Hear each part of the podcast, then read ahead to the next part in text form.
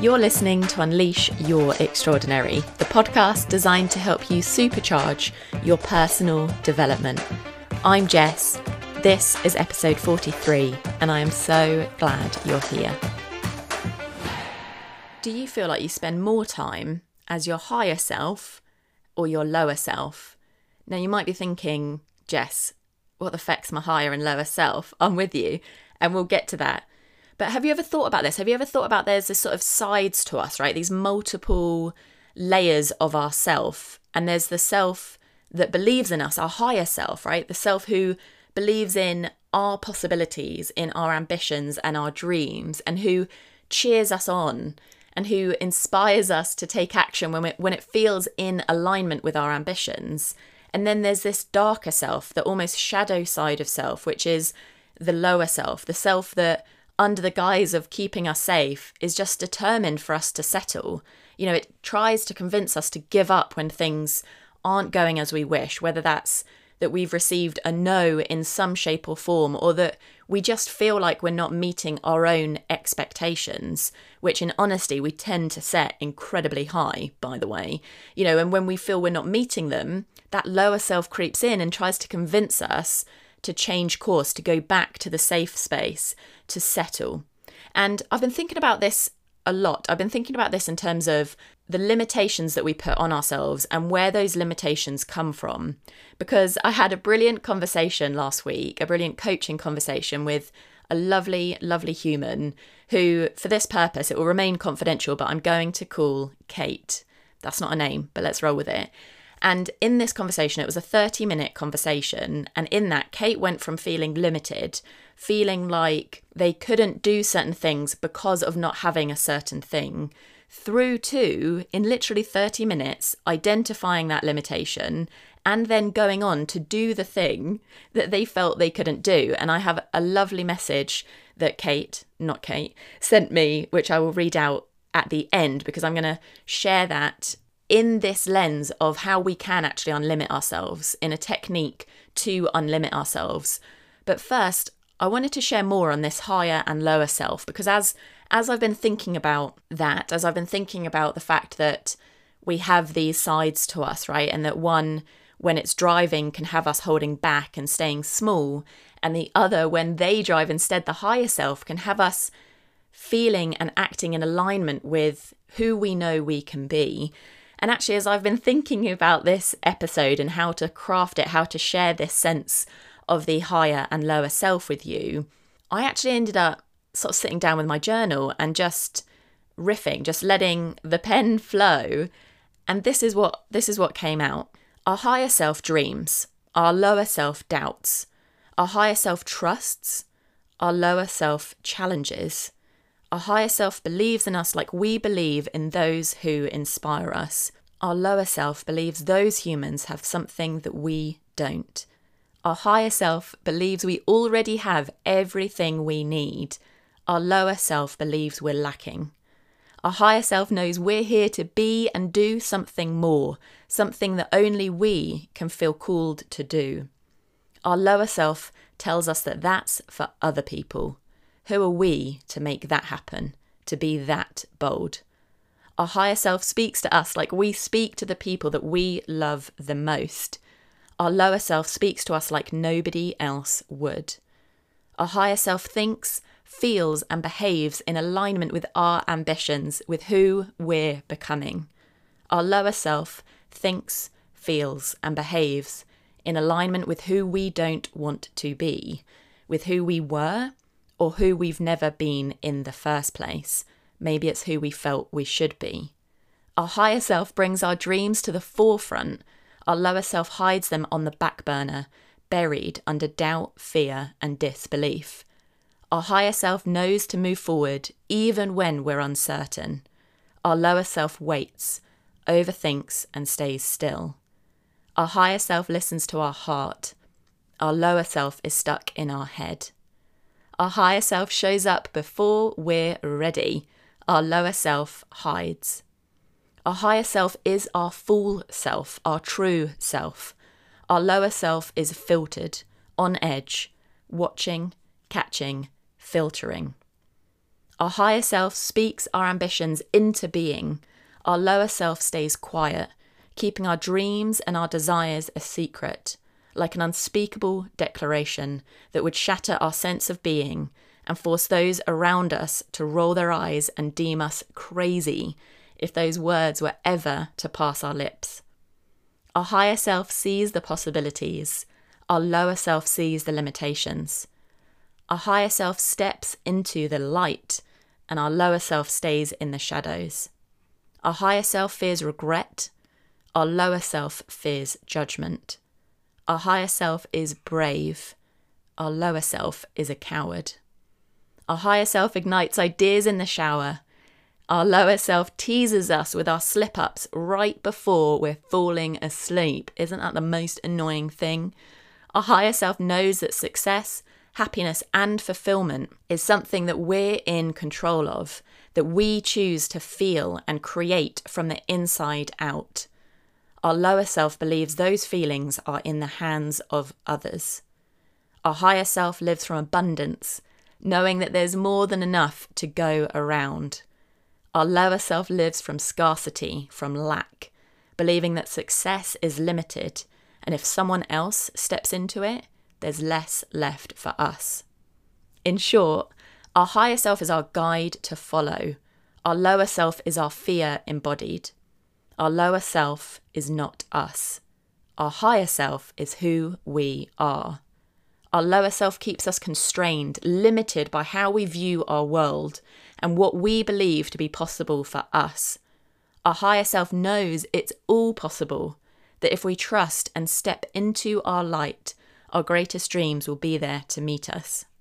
So, as you hear that, does it resonate? Does it feel like, oh, yeah, I can start to see and gain awareness of my lower self and how they trick me into staying in the shadows rather than how my higher self pulls me, calls me to step into the space that is designed for you, right? And I feel like I got a bit poetic there. I sort of just sat down and it like flowed out of me like some sort of, you know, Shakespearean, oof, that's a bit of a stretch, you know, but you know what I'm saying? I sort of sat down, it flowed out, and I thought, this is it, right? There is this higher and lower self. And I think our challenge, our mission, our quest is to spend more time in alignment with our higher self than our lower self. And I think the the tricky part of that is the thing that could be seen to be difficult and be a challenge is that I think our lower self is our default. I think we're so used to living from that place, like we talked about in last episode, of making decisions from a place of fear, even when we might not know that that's what's going on, right? We hold back rather than step forward because until we're certain we don't want to take that risk or we stay quiet and don't share our ideas because, again, until we feel like we know what the response would be, we'd rather not risk it.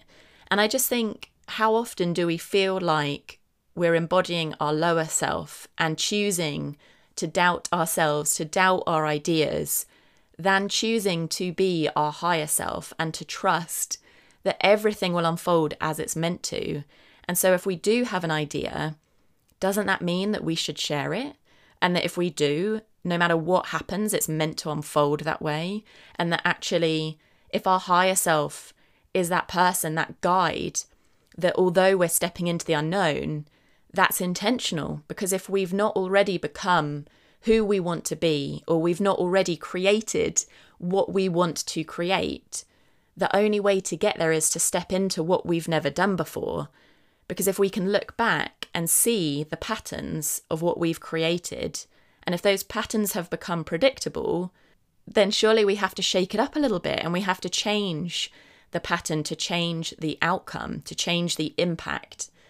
So, how do we spend more time as our higher self than our lower self, knowing that our higher self is the one who believes in us, who knows that we can achieve our ambitions, and who will show up in alignment with those ideas, inspirational nudges, all of that good stuff, our dreams and our desires, versus our lower self, the self who will try to convince us that we should stay small and be a slither of our full potential self.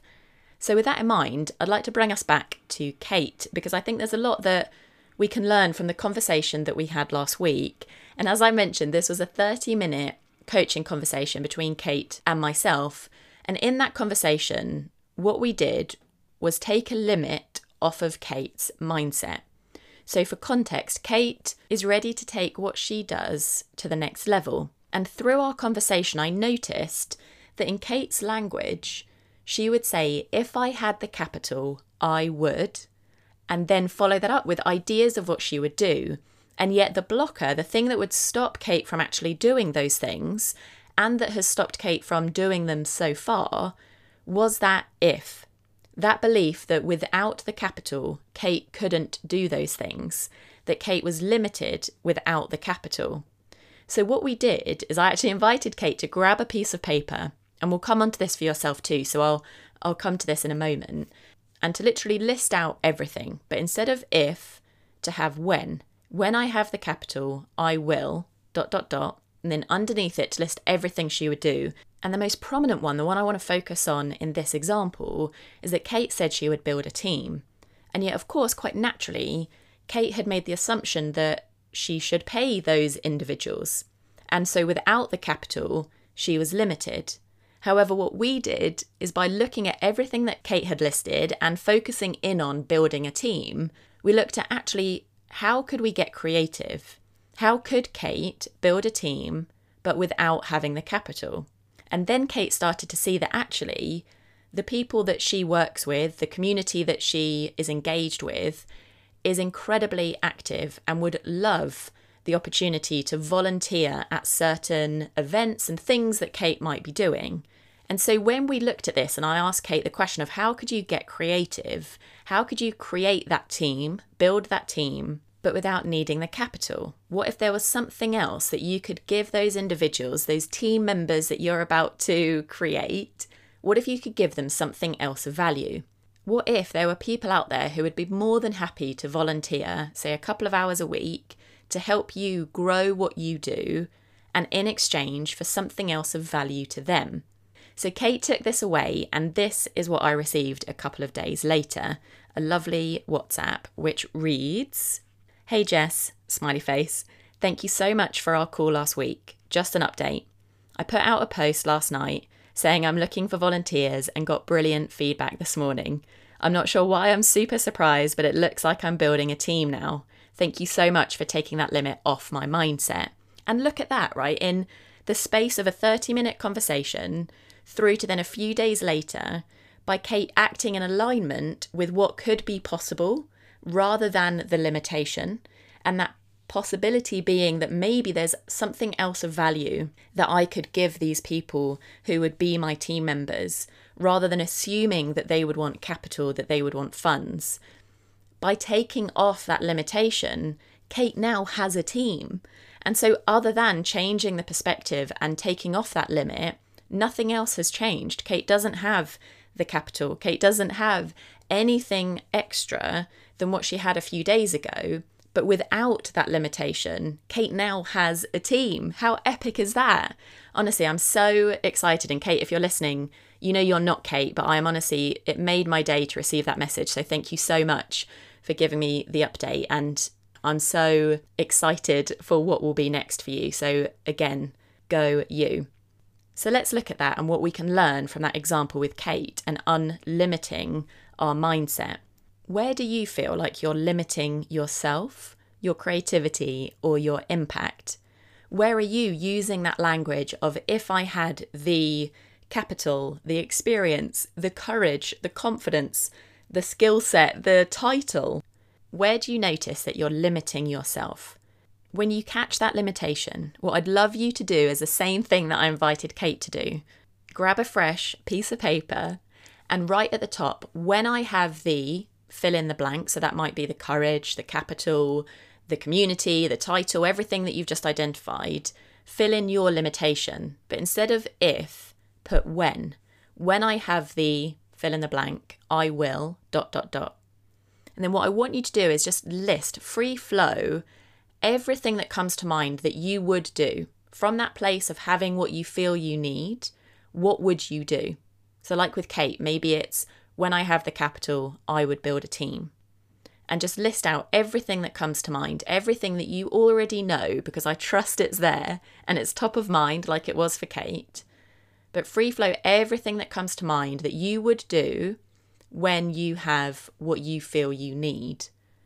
And then what I want you to do is look at that list and ignore the sentence at the top, right? When I have the fill in the blank.